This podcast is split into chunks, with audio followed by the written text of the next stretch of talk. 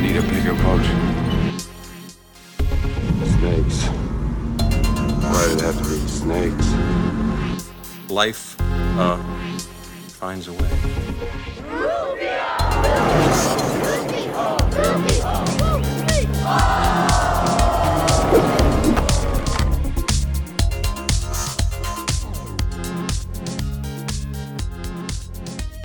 Welcome to uh, what is this called? Uh, hit, uh, uh, hmm, Spielberg chronologically. Uh, this is the podcast uh, where I, an idiot, do it again. But this time I've brought in a, a friend, someone who's guested on a handful of episodes, and he was also dumb enough to say, "Yeah, let's do this some more."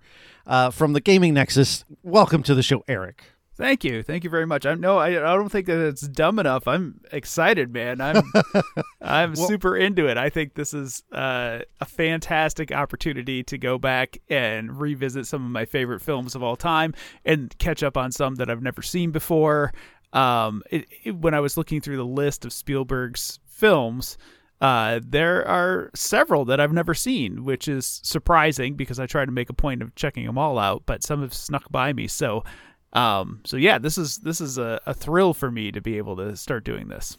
Yeah, I and and Eric is going to be a permanent co-host uh as long as he wishes. I mean, I'm Um, in for uh, it, man. I'm in for but it. definitely through the Spielberg uh movies. That's the plan.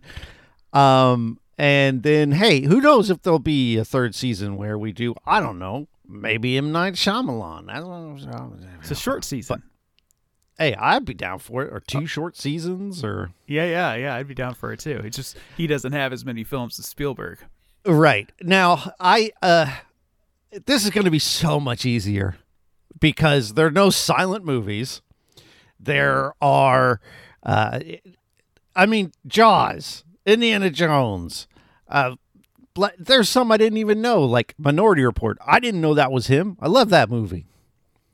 It's easy to get some some enthusiasm together for this one. Oh, yeah. And so, but we got to start. I don't want to say at the bottom, but we got to start at the beginning because, you know, it's chronological. You- That's where you start usually. And um, so he has a handful of made for TV movies. Uh, now, I they said, I thought this one was said to have been made for TV, but I could be wrong. So I, I looked into it, and here's the deal. It was originally filmed to be an ABC Sunday night movie, and they did show it on ABC as a Sunday night movie. Mm-hmm. And then Universal, the studio behind it, decided that it was so good they wanted to release it theatrically in Europe. So they sent Spielberg back out, got another truck, brought back the actors, and filmed extra scenes to extend out the time so that they could have a theatrical release. Oh, and that's when they added the, the word shit, I'm guessing. Yes. Um, okay. Yeah, yeah. There were because there are some swear words and uh, the extra scenes that they added in, and, and uh, I don't want to get ahead of us, but so I'll just refer to them as uh, the wife conversation, the railroad tracks, um, the school bus, and there was Oh, the school bus. there Oh, was one more, and so those those were scenes uh, filmed after the fact in order to extend the uh, extend the the play time because because it was originally seventy one minutes and they had to kind of pad it out. Oh, the opening where the car just drives and drives and drives and drives. That too. Yeah. that was that was part of the uh, that theatrical expansion. So Okay. Well, uh, this is what you're going to get now. You're going to have someone on the show who actually does research and looks into things, and then there's going to be me who's like, "What?" So, um, I'm glad you're here. Now, uh, so we watched Duel from the year it came out, which would be uh, 1971. 1971. yeah, Um, and this is Spielberg's first feature length film. Uh, and let me say, for uh, his first movie, it's pretty good. yeah. It's for a TV movie too. It's pretty. Right. Had- it's pretty good. Had I turned on a made a Sunday night movie, and this was on, I'd be like, "Oh my, this is pretty good." they stepped it up a little bit. Yeah. I I was impressed overall um before we get into what the movie's all ab- about.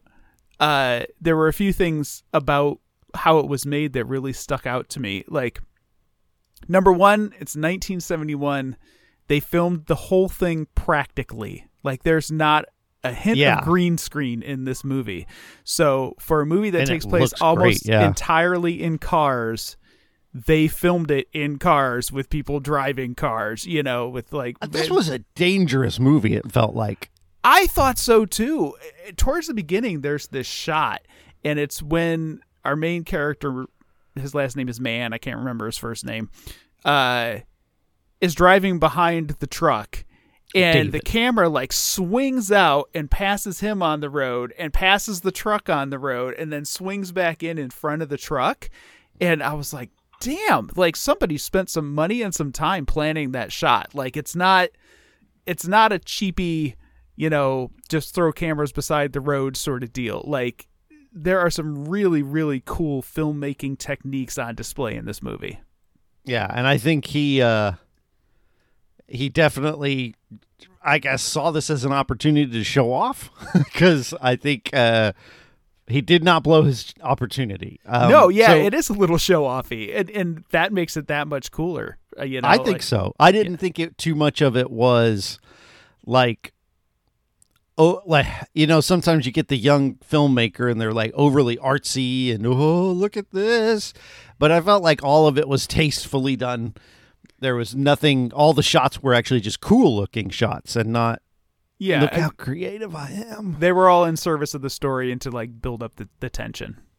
and I I think that's one of the things I I like about Spielberg as a whole is I I never feel like he's pretentious. You know what I mean? Like anything I see, I think he's a guy who's trying to make movies for everyone. You know, I want everyone to enjoy my movies. I think so too. There's definitely like a populist slant to his films. You know, like they are for, uh, you know, movie fans. You know, Yeah. like they are to be enjoyed at a Saturday matinee with your buddies. You know, and even the ones that are more elevated than that, they're still. I don't want to say they're not challenging, but they're accessible. You know, to your everyday movie fan. Yeah, I mean, once we get to like Amistad and uh, you know Schindler's List, we'll talk about challenging, um, in in the sense that he presents you with a lot of things that you have to take in. Um, but this movie is uh, just a whole lot of fun. Um, it it takes place in who? Do, what state is this in? Is it like because the license plate on the the truck are Arizona, New Mexico, so somewhere in the the Southwest. in the southwest yeah and and it's funny that you mentioned the license plates because uh the front of the truck has like six or seven different license plates on it i i didn't know what the rules were with license plates on trucks but my wife was uh under the impression that those were trophies that he had collected off of people that he had Oh, killed dude, that's great. that's very good. I because I'm like in my life, and in, who knows? Because this was the '70s, but I'm used to seeing you, you get one plate probably from the DOT, uh, Right. Department of Transportation, and you're you're good. And I I, I think you're right, and I kind of hope that's the case because it makes sense then, because there's all right. So the movie is about a guy on a business trip and he runs into a guy driving a semi truck. Not literally runs into, but and this guy in the semi truck tries to kill him with his semi. in, And- a, in a like really elaborate cat and mouse sort of way Playful. Um, yeah, he's playing Yeah, with his he food. Is, he yeah. is toying with this guy for hours. You know, like it's not like he's just coming after him and he's gonna ram him. You know, it the whole and then check the box and then move on. Yeah. Right. There's there's kind of an episodic nature to the film.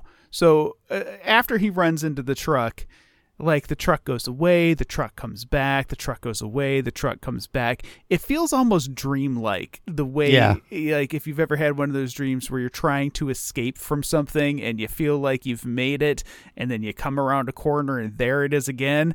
Like that's the feeling that this film gives. Like this truck is inevitable. Like it is just no matter what our character does, that truck is going to be there. You know? Yeah, and, and he does a lot of things that I would do. Sometimes you, you you watch like a horror movie or something, you're like, why, why, why are you doing that? And Um, but there's a part where he just parks and he says, "I'm not going anywhere for at least an hour."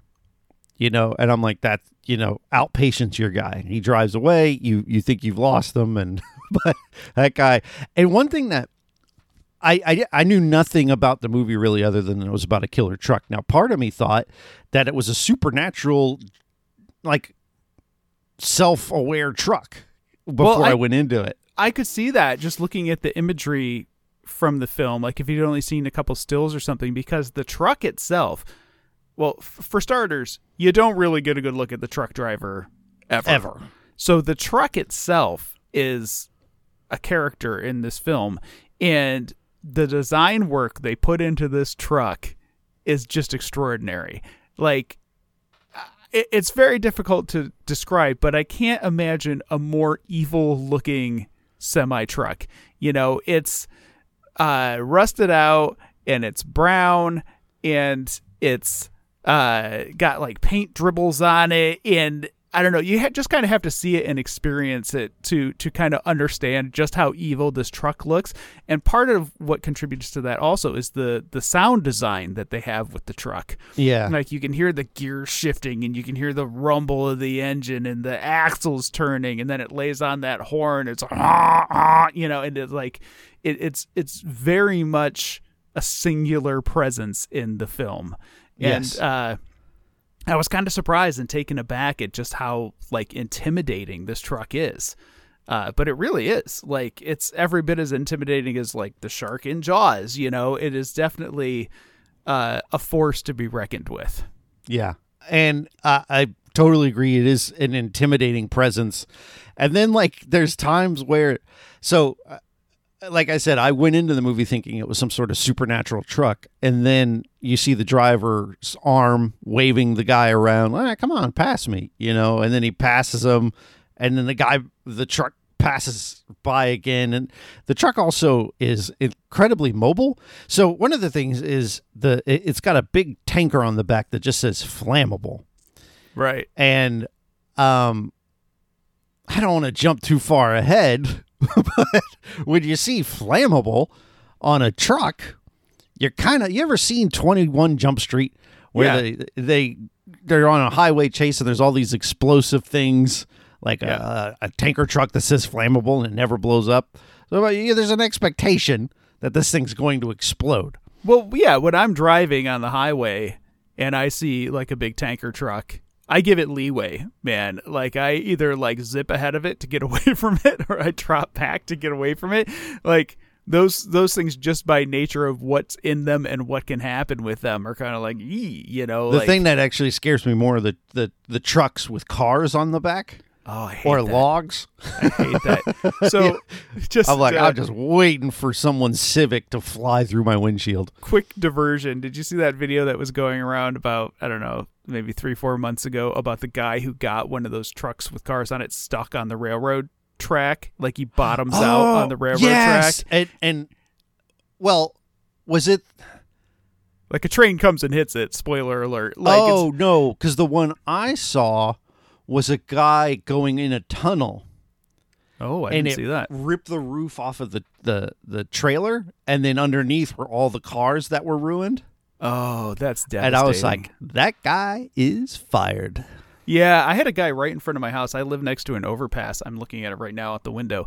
And uh, when they were building the overpass, they had a a like steel girder underneath it that they were building on. You know, they were put, placing the cement on it. I don't know how they build overpasses. Whatever, it doesn't matter. The overpass was lower than it usually is, and there were all these signs up and down my road like. Trucks don't do it. Trucks don't even try it. Don't do that. You know, they, they might as well have just spray painted the word no on the overpass. And sure enough, some fool came roaring down there at like 40 miles an hour and uh, wedged his semi underneath the Oh, Lord. overpass.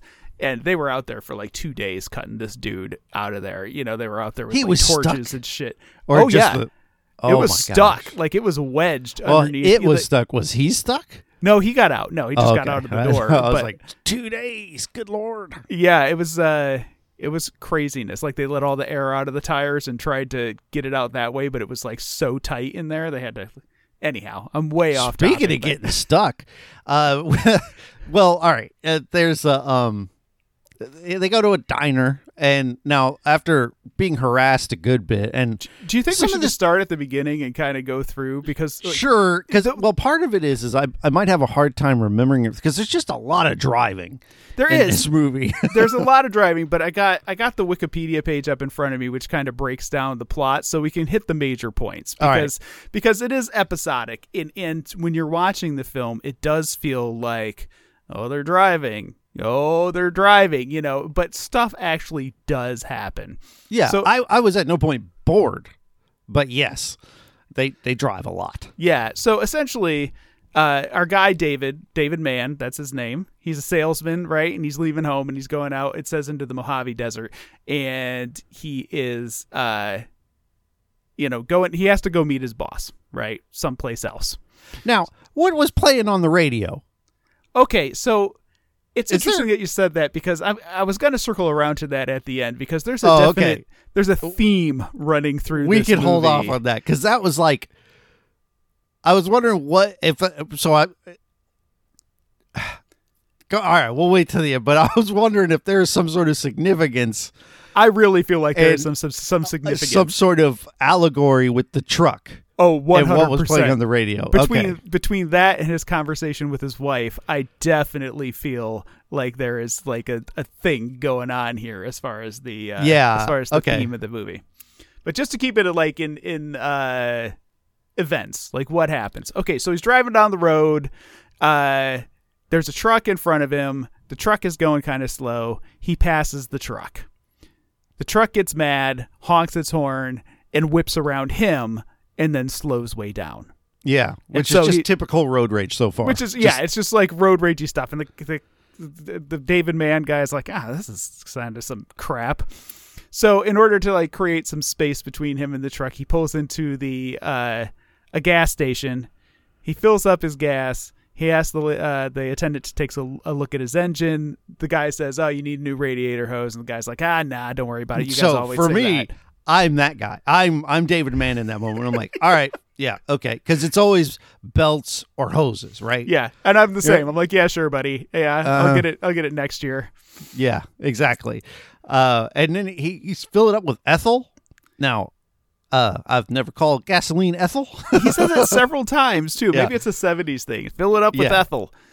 Yeah, it's like, funny. was ethanol a thing even? You I- know, I mean, I guess because they call I've heard it called petrol, I've heard it called petrol too. Yeah, but Ethel. I don't Uh, know. it- it- just so he could make the name joke. You know, fill it up with Ethel. Well, that's if Ethel's okay with it. right. So I don't know. so Uh, while he's I- there, the truck pulls up next to him. Yeah, Right, and the guy gets out of the truck, and uh, our guy kind of sees his shoes, like his boots. He's wearing these cowboy boots, and he sees the boots kind of walking back and forth underneath the truck. But then uh, the guy just gets back in the truck and honks his horn for service. And so our guy takes off. Like he gets he gets back in his tiny little red car. I forget what he's driving. Isn't it like a It's a Valiant, I believe, is what it said on the side of the car. Plymouth? Like it's like a smaller, not a car non-intimidating red car. Yeah, I'm not a car guy either. I well, and I wasn't alive in the '70s, so I don't know. Like, if it were an '80s car, I could probably spot it. Right. Same. I was alive in the 70s, but I was not paying 70. attention to cars '79 doesn't count. earlier. Oh, okay. keep keep going. So I'm not going to do that to you. My sister always called herself a child of the '80s. I was in the '80s, but she was '89. I'm like, Psh, whatever. Well, that doesn't count at all. Yeah. Yeah, exactly. Okay, so our dude gets back on the on the road, right? And the truck pulls up behind him. And then the truck whips around him and slows way down.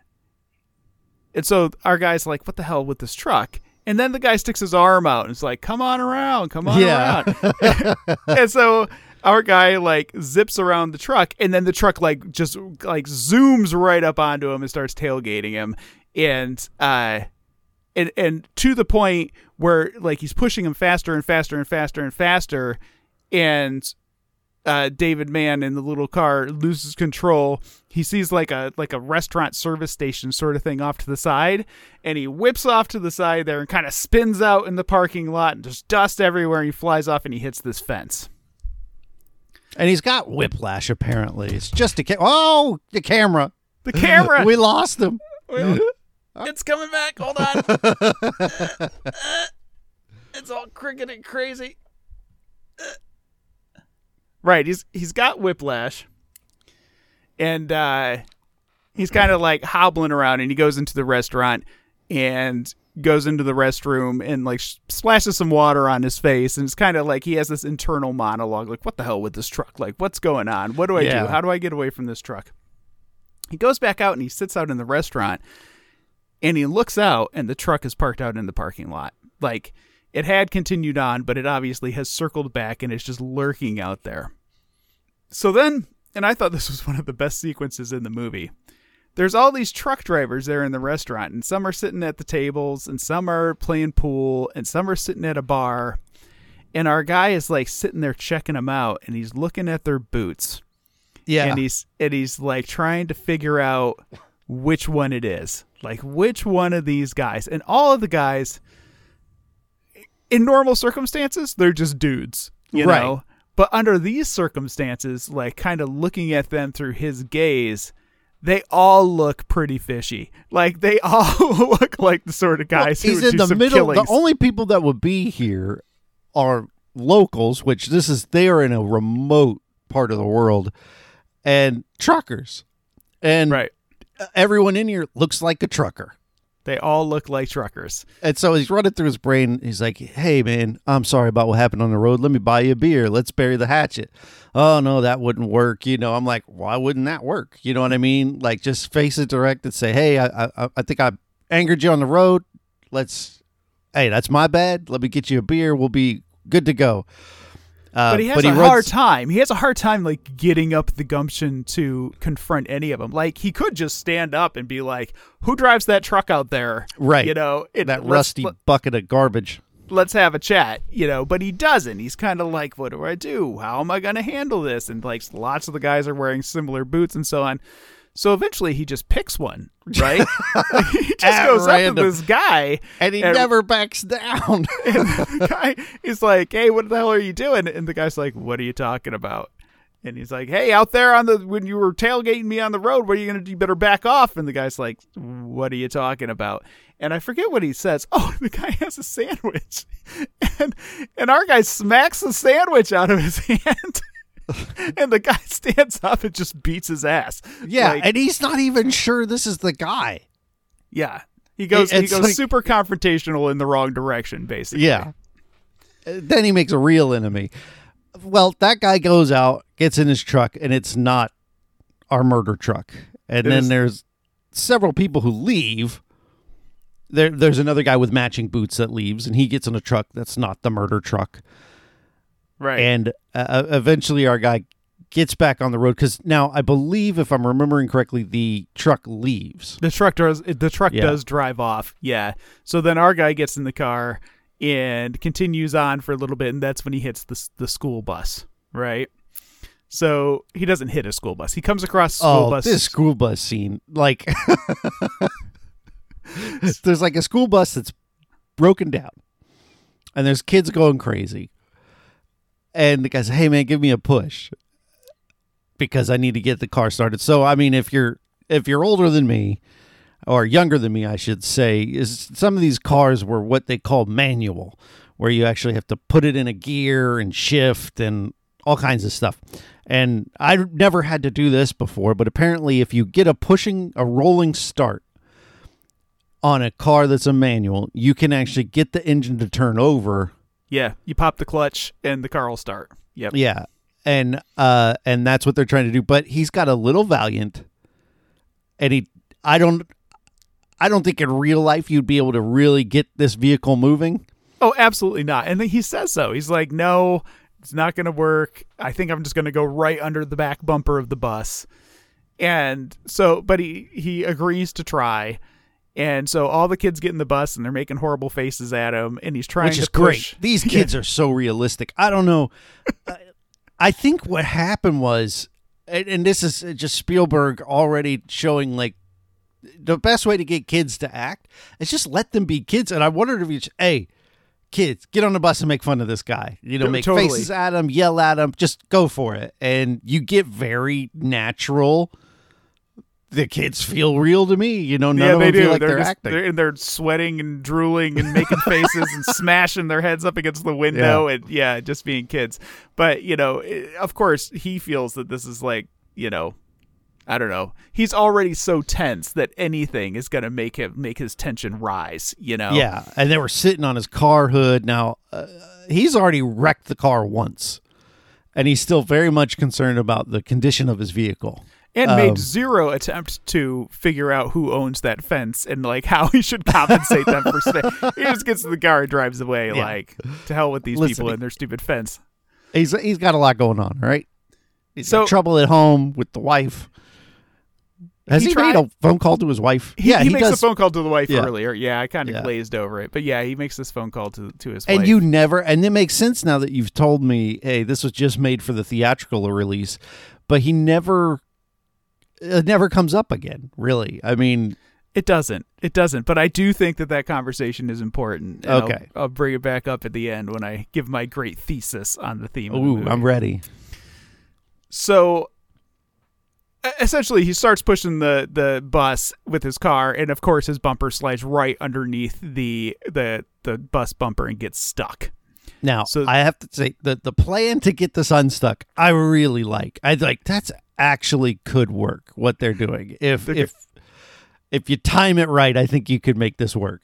i think you could make it work too and i've been in this situation in real life uh my my sister once slid into a car in front of her and the bumpers became locked like that and this is essentially what we did like we bounced both the cars until they kind of broke free of each other so that's what these guys try to do they Yeah, they start bouncing the Valiant uh, to and try he's to still trying to bumper free. protect the hood because the guy's like, "Here, pre- like, don't sit on the hood," because the guy is trying to get the car unstuck, the bus driver, and he sit goes to sit on the hood, and he's still protecting his car. But I'm like, if he's just trying to get his full weight behind it, because having the strength to just press down with your hands, I don't think that's enough. Um, but I, I just I, in this moment, he's still very much trying to protect his car. right, but then but then the bad truck shows up and that's all out the window because the bad truck shows up and it just kind of pulls maybe a hundred yards away from them and it's just sitting there revving its engine and our guy starts freaking out and he's like all right bus driver you get in my car and he jumps on the hood of the car and starts jumping up and down on it trying Yeah. to get it trying to get it freed up uh, which does work it ends up working with a great shot because you see him from inside. The camera is inside the bus, looking out the rear window at uh, David Mann as he's jumping on the car, and you see the car pull away, and then him kind of dangle on the uh, the bus, which it just felt like a real stunt. Like they really trying this, you know? Absolutely. Like uh, the whole movie is like that. The whole movie is kind of like, oh, they they did this for real, you know, like Mhm. all all this stuff they you know, they're all real stunts. Um so the car gets free. Mann gets in the car and starts uh driving away, you know, like a bat out of hell. And then the truck pulls up behind the bus and starts pushing the bus. what a nice guy the truck driver is. He's not going to leave these kids to sweat out in the heat. No. Serial killers have ethics. Yeah. well, maybe he doesn't kill kids. You know, there's. Right. Uh, I mean, I just uh, there's interviews of uh, various uh, killers who's, oh, I wouldn't do, I wouldn't kill kids. You know, You got to have a code. You have to have a code of honor And- that you live by. in order to still see yourself as a good human being, yes, I think that's the case. Right. Okay, so then after that is the uh, the railroad track. So our guy thinks he's free of the truck. He stops at a railroad track. Truck pulls up behind him, you know, and this is another scene with like great sound design, you know, because he's just Mhm. sitting there and you just kind of hear the train and then, "Rah!" you know, you hear the truck pull up behind him. And of course, the truck immediately starts pushing his car into the train. Yeah, And it's awesome. uh, it is awesome. It's a great tense sequence, you know. Um, but then the train goes by and it's gone, and so Mann just like takes off again. You know, I think too this is also playful because if a semi truck wanted to push you into there, I it think would have just done it. to- It could yeah. It could have just done it. I absolutely agree. Like watching this segment, it really seemed like he was just toying with him because if he wanted to, he could have just like put the pedal to the metal and just slammed that dude into the train. Yeah. Yeah. And Mann's car is getting steadily more and more messed up as all this is Yeah. going on, you know. Um so after the train, um the truck actually the truck takes off without Mann and that's when Mann like slows way down and he's going super slow trying to let the truck like get some distance but then uh as he's driving he sees the truck pulled off to the side of the road it's just there waiting for him Yeah. and so then the whole thing starts again, you know, like he's uh you know trying to go as fast as he can. The truck is like ramming him from behind and that's when that's when he goes to the snake place. Ah, yes. Now, talk about that's real and this is dangerous. I think this is my favorite scene in the movie, though. Um, so he's at a gas station and there's a, a, a lady that runs the place, and she goes out and he gives her the usual, "Hey, f- put as much ethyl in the car as you can, and uh, you know, check those radiator hoses." Okay, so she says, "Well, there's a phone. He needs to make a phone call." So he goes to a phone booth, which, for those that don't know, uh, were cell phones back in the day. Basically, you go to a payphone. Now, did you notice that he pays money, then dials zero? then dial he zero, does this yeah. twice. That's wrong. Yeah, it, happens twice in the movie and yeah, like I in my experience with payphones because I'm old enough to have used payphones I've used like, them as well. a lot. Um, you just dial zero if you're Yeah. making it's because he's calling collect both times, and so you just dial zero and tell him what that you want to do. That was the other thing, right? So my understanding is you pick up the phone, you dial zero, you get an operator, and then they can direct your call, but then you have to enter, uh, put in any coins. Like the system is smart enough to say, enter, you know, put in another quarter for another however long or whatever. right. And but then he not only dials the operator, but then requests a collect call. Yeah, it's it's Which- real weird. You definitely do not need to do. You know, You can either put in coins and just dial the number, yeah. or you can do the operator and try to do a collect call, but you don't do both. Yeah. Yeah. Or you dial 1 800 collect. Remember those? Oh yeah. 10 10 321 all the Anyway, I'm old. Um now while he's oh, this is a great shot. I so this so we have to explain like the snake place first. So Yeah. there's this lady, she's got this gas station. She also has on display snakes. So when he gets out of his car and goes over to the phone booth, she says, "Take a look at my snakes if you get a chance." uh-huh. So in the parking lot, which is just dirt, yes. there are these glass cases on legs that house snakes and reptiles.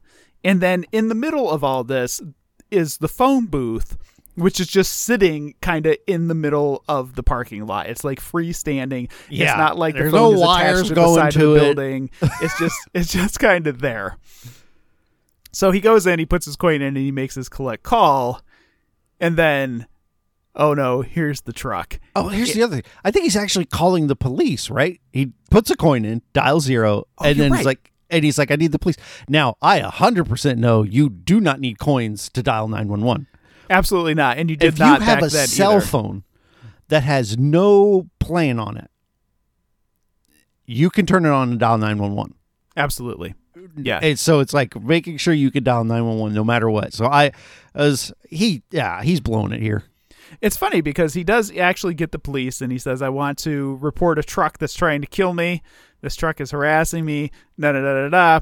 And at that point, like, I think that that would be enough to get the police out there because they are able to know where that call is coming from, even back in the 1970s. Right. You know, What's the phone number, bruh? but they don't. They never show up. There's no police involvement in this movie other than, you know, this call. So he's on the phone with the police and so on. And then here comes the truck doing its thing, rumbling in. And just comes roaring like a bat out of hell towards Oh, him. good, and it's And- shot Like like the phone booth in the foreground, and he's on the phone, and so up until this point, like we've said, he's kind of playing with his food, and Yeah. so, but this is him saying, "All right, enough games." I'm gonna kill this guy because the truck is coming, and you. The shot is awesome because, like we said, there's no green screen. I'm, I'm guessing these stunts are real, and he's coming towards this little flimsy phone booth, and he gets out in time, and the phone booth just explodes as the truck runs into it. Snakes everywhere. Uh, yeah, And so then the guy does a couple laps. The truck does a couple laps around the parking lot, just smashing up the snakes. Well, no, just- and, and David is throwing stuff at the truck, and there's a point where David's on the ground and he gets up, and there's a snake there, a, Right. A, a rattle, a rattlesnake, and it strikes. Now it misses, but even I'm like, whoa, like again, that seemed close one, Steven Spielberg. close. Close yeah. one. Yeah. Now, is it the Venomized? I don't know, but I was like, oh my gosh. Maybe they I did said, it the "That's same a way real they do the uh, the snakes in Indiana Jones. In in Raiders of the Lost Ark, this, this is I know this because I was a kid then and I read the making of the Raiders of the Lost Ark books. Uh, they had a piece of glass in between Harrison Ford and the snakes, and if you look at that shot really carefully, you can actually see Ford's reflection Huh. uh, when he's facing down that snake. So maybe they did something similar. Yeah, it doesn't look like it. I it don't think doesn't so. look like it. It looks, it looks like the snake is just there, uh, gonna Yeah. bite him. But and one more thing before we leave the phone booth, did you notice? And and I went back and, and looked at this after I read about it, and it is absolutely true. When Mann first goes into the phone booth, and it's kind of showing through the glass of the phone booth him having the conversation with the police, you can totally see Spielberg's reflection. oh in- no, in the I'll have to glass go of the- back and Yeah, take a look for it. It's really funny. It's, they're like right there with the camera. Dang! And I didn't notice it the first that's time, but great. Yeah, there are a couple other scenes later on in the movie where you can see Spielberg sitting in the back seat of the car in the rearview mirror too, which is pretty funny. Oh, that's great. I love that stuff. That's good stuff. Um, it's like uh, why am I blanking on this dude's name? Peter Jackson will purposefully leave sort of like goofs in his Right. films. Like, Yeah, yeah. You know, he kind of likes that stuff, and I I appreciate that sort of playfulness when you're making a movie. Um, I'm I'm definitely gonna go back and and rewatch that scene to see if I can find uh Steven in it. Yeah, you'll see it right away. Just we'll watch from right when he gets in the phone booth, and you'll spot it like immediately. All It's right. pretty cool. Okay, Uh, so then uh, he gets he gets in the car. Uh, he takes off and speeds away, and he gets far enough ahead that he's able to like zip around a bend and like get off the road and kind of go around a corner and hide behind a hill. And at that point, he's just like, "I'm just going to sit here. I, I'm not going Yeah, anywhere." And, he's done it in a way where he's pretty sure the truck doesn't know where he is. yeah, the truck is going to go by, and is it's not going to realize that he's not on the road anymore. And this is kind of one of those things where I'm like, yeah, it's a real truck and it's a real person, but I'm like I that's the right move, right? Like once you've lost the guy, just stay put. Don't give him any way to find you, anything like that. Hey, there's Steven Spielberg. Okay, I saw it. Um Is that- um yeah just stay put and and and just let time go by. This is what i would do in that scenario. And yet the truck is even more patient as because he gets back on the road. Well he goes to sleep right? And then he, He wakes up to a horn blast. Now you're saying is it is this no the train track scene you're saying was added was the one where he's trying to be pu- almost pushed onto the tracks? Yes. Okay. Yeah, yeah. So from here on out, it's just a flat out chase. Like our guy is trying to get away. The truck is after him. You know, there's some back and forth, eh, but mostly like our guy's just pushing his little valiant faster and faster and faster, trying to get away. And they kind of head up into this hilly area. They're like going up into these mountains, and so there are a lot of hills, and so like the guy our guy is using the hills because he realizes that the truck can't keep up with him when uh, like going uphill you know the truck is hauling too much weight and so he can like put some distance in but then all of a sudden they're going downhill and so then the truck has the advantage and it's catching up and so there's this kind of whole push and pull cat and mouse thing that's going on and then boom the radiator hose breaks Right. Okay. So, like I said, I'm not a car guy, but I have had radiator trouble. And I know if you push it, you will kill your car. That this guy's correct. car should be dead by the time because he's not slowing down. It hits the two. I, I they put it in the two. Go ahead. But if you're going fast enough downhill and not using the engine that much, and this is true, the wind will actually cool your engine to an extent and allow you to keep going. That's true, but that Uh, doesn't happen for a good while. No, yeah, he's, he's- still well, going I got the impression that he's going slower and slower and slower while his car is like His- dying. Foot is down though, and Yeah, and he's so trying. He's making a, a valiant attempt. He goes for at least five minutes with that radiator busted. I've done that. I've ruined a car with the radiator busted, and in my experience, his car is toast. it's a terrible the- feeling. It's a Yeah. terrible feeling. especially when you're being traced by a murderous truck. And when he later starts his car back up, I'm like, bullshit. Because there's no way. Your car is done. That car is not starting. And even if it does start, you still have no water in your radiator. We'll we'll just write that one up to mo- Yeah. movie magic. Yeah. Movie magic. Fair So, enough. Maybe he had a gallon of Freon in his trunk. I don't know. Right. So essentially, like they're in the mountains. He's up at the top of the hill.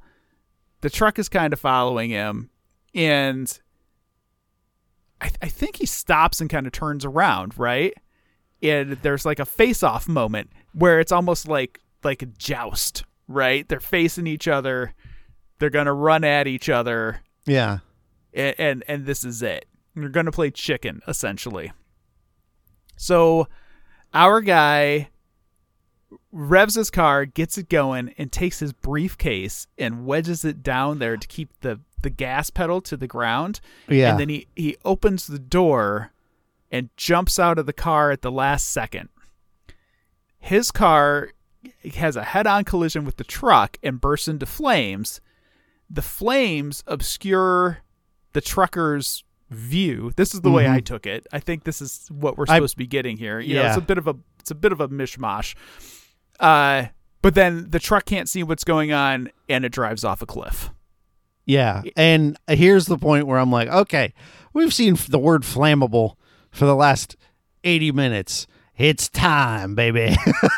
and it never explodes. And I'm like, it does dang not it. explode. And yeah. my explanation for that is it is empty. That this guy is not actually transporting any goods anywhere. And also Uh, by being empty, it allows him to be more mobile and faster for This his is what he does on rampage. Saturday. This is like Yeah. this is his Saturday afternoon. I'm gonna go out. I'm gonna find a Joker from the city. I'm going to taunt them and kill them. Yep. That's that's his move. Well, it backfires. and It I- yeah. and I appreciate that they show they make a point of showing not the driver's face but his arm as he's trying to drive and uh, apply the brakes. So you they're very much established. This is not a supernatural truck. For some reason, I still have it in my brain that maybe, but it's not. You know, this guy is dead. They I like this lingering shot of the wreckage. Um, the the the whole shot of the truck going over the cliff mhm. is spectacular. Yep. Like they definitely took a real truck and drove it off a real cliff. I read about it after the fact, and essentially they they had the stuntman who was driving the truck the whole time just jump out of the truck at the last second. Like that was the big move in this movie. Oh, like was you know same thing with David. He he really did that stunt and jumped out of the phone booth at the last second. Yeah. Uh, so yeah, this guy just drove the truck off a cliff and jumped out at the last second, and uh, the the the truck goes over the cliff and the dust is flying everywhere and it's getting all mangled and like jackknifed and flops over and it's just a it's a very spectacular shot. Now Uh, you you mentioned that he jumps out, and I and in the shot you can see the driver's side door is open, You can. and I thought, oh, maybe the driver got out. Now, granted, this is now that we know this, it's it's it's just a practical effect of having the actual perf- stuntman jump out. But I was like, maybe the the actual driver, the fictional driver, jumped out, and we're gonna have a real confrontation here and finally Knife get some fight. answers. Knife fight. Yeah. Yeah, something, and you know you don't get that. And uh, our hero is jumping up and down like a little boy on Christmas. I've done it, I've done it, and then he just sits there. And he just sits down and the credits roll. It's a very Hitchcock ending. It's very much This, like yes, and it's done. Credits and it's over. Yeah, and I th- I feel like this is a a, a very ins- like from my understanding, Spielberg is inspired by Hitchcock. And I think you can see that in this movie. I think with the music, too, it's very limited, uh, but when it's there, it's very strings heavy. Reminds me of Psycho a lot.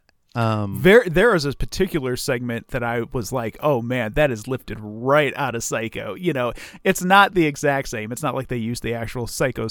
soundtrack, It- but exactly. there, there's a moment in that Like soundtrack Carrie. where it's, it's like, Where it- shunk, shunk, shunk, and it was Yeah. like, "Oh shit!" Like they, they really went there with that soundtrack. yeah, I think he definitely would have seen and was inspired by Psycho. So, which is understandable because it's a classic. Yeah. Now- but I, I thought as far as like a like a just bare bones suspense film, this was very effective. I had a lot of fun. Like uh, no boredom at all. Just and I like movies in the 70s. I like the film grain that you get. There's something charming about it to me.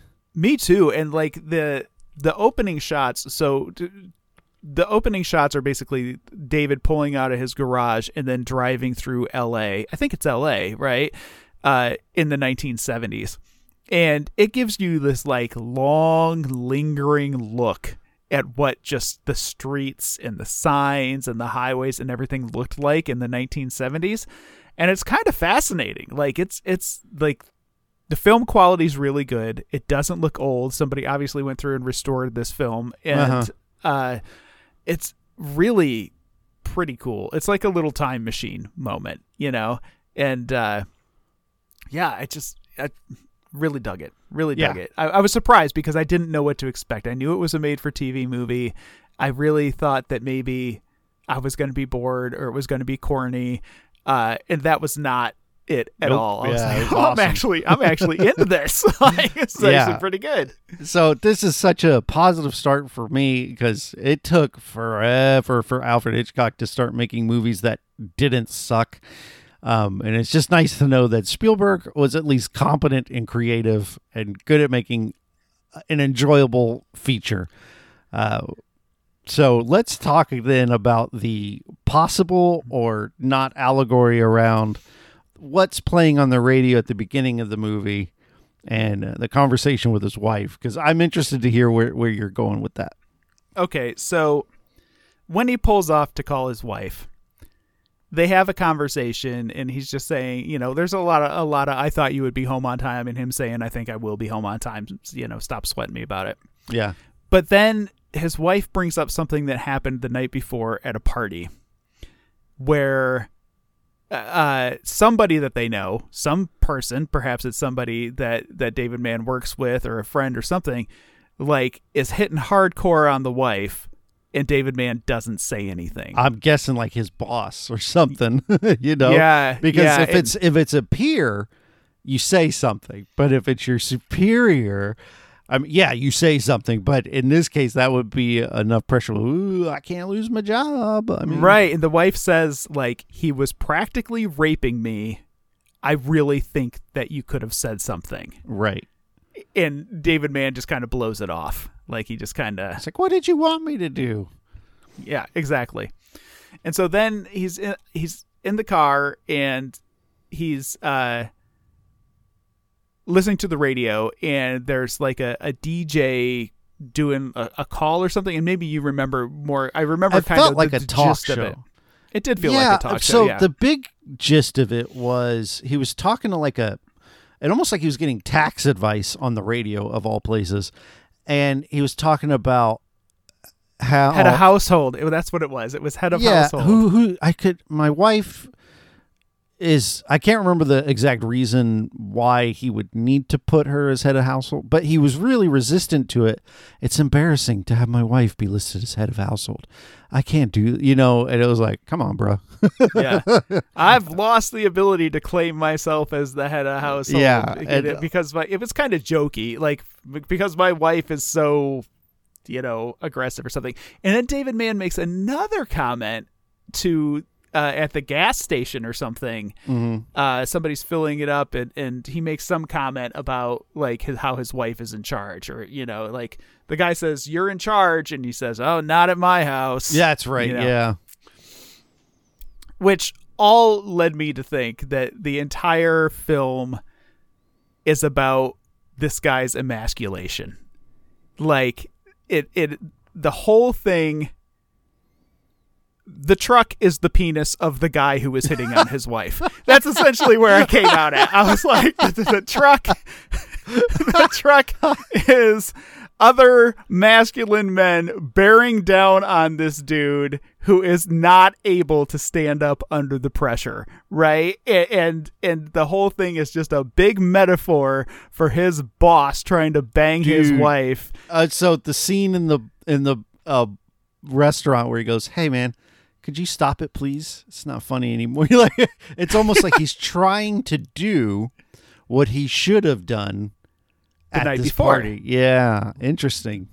right and like he, he he's trying to build himself up to have this conversation and you can just picture him the night before doing the exact same thing like like hey man it's my wife you know and he obviously did not do it and he kind of fails in this situation too when he does eventually build himself up to have a conversation. It's misplaced. It's misdirected. You know it's ineffective.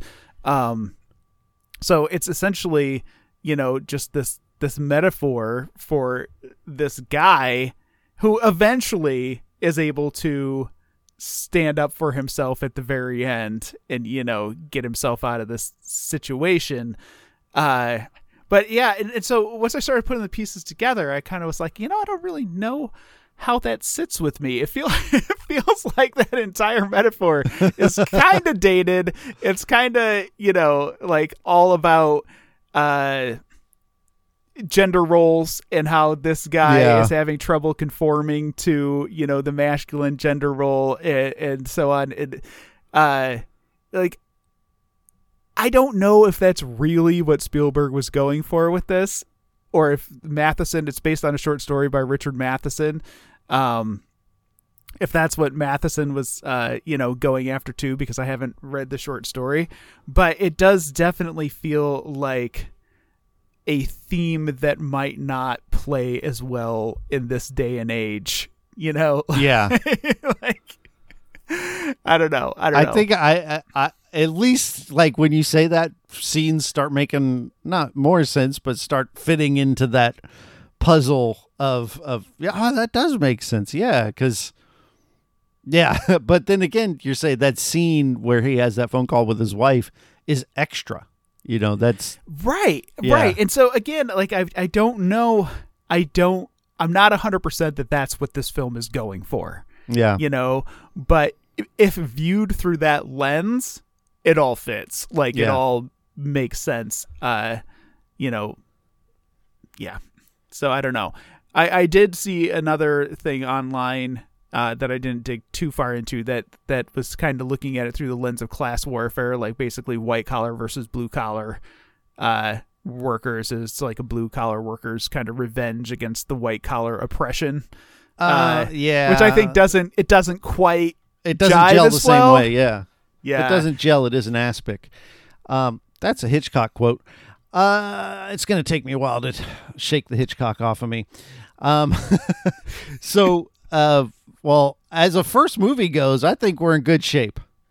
I really do. I I think that this was a banger to start, and I'm very curious to see where these next two go because they are both made for TV films, right? And we're going to be watching them on YouTube, right? like, Yeah, I can't find them through legitimatemeans.com.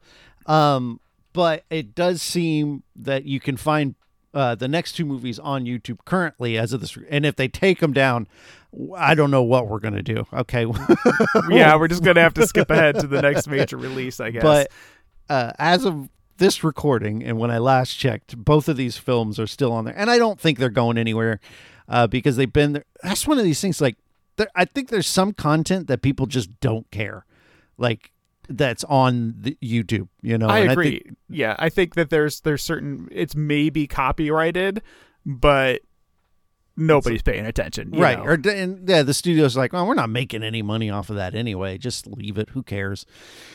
Because there were several Hitchcock movies I had to watch, all of which are still in copyright, but I had to watch on YouTube or a website called um, Daily Motion. So, uh, which I call bootleg YouTube. So we'll be watching that. This is uh, our next movie is one year later, 1972, also made for television. It is a horror movie called Something Evil. Uh, a young couple moves into a farmhouse in rural Pennsylvania when they don't what they don't know is that there's an unseen presence in the house and that it wants to take possession of the wife. This movie runs for an hour and 13 minutes. Oh gosh, just Easy just- peasy. Oh my man, I as a guy who does two movie podcasts, and uh, the next movie I'm doing for my other podcast is two hours and 41 minutes. This is Oh, a breath of fresh air. What is it? What is the what is the one? It's a Ah. Scorsese movie. Good yeah, lord. yeah. Um, yeah, so uh, I guess we'll uh, plug a couple things. Why don't you start us off, Eric? Uh, yeah. So uh, you can also find me at the the Gaming Nexus show, which is another podcast with uh, myself and some uh, fellow writers and cohorts from GamingNexus.com. It's a website that I write for. Um, it's a bi-weekly show where we kind of just chit chat about uh, video games, not necessarily the newest, current, hottest games, but more about you know gaming concepts and what it means to us in our lives and, and and how it engage we engage with them you know on a personal level and things like that. So, uh, so yeah, you can find me there also at GamingNexus.com.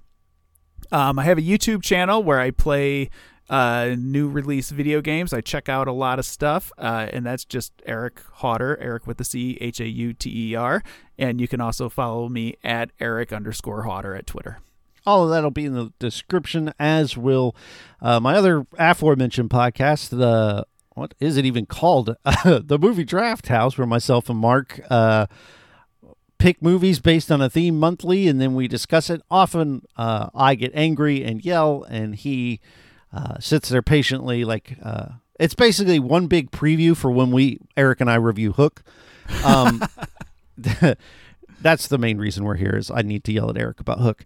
Uh, also, uh, Budget Arcade, which is a weekly or a bi-weekly podcast where we review free-to-play games.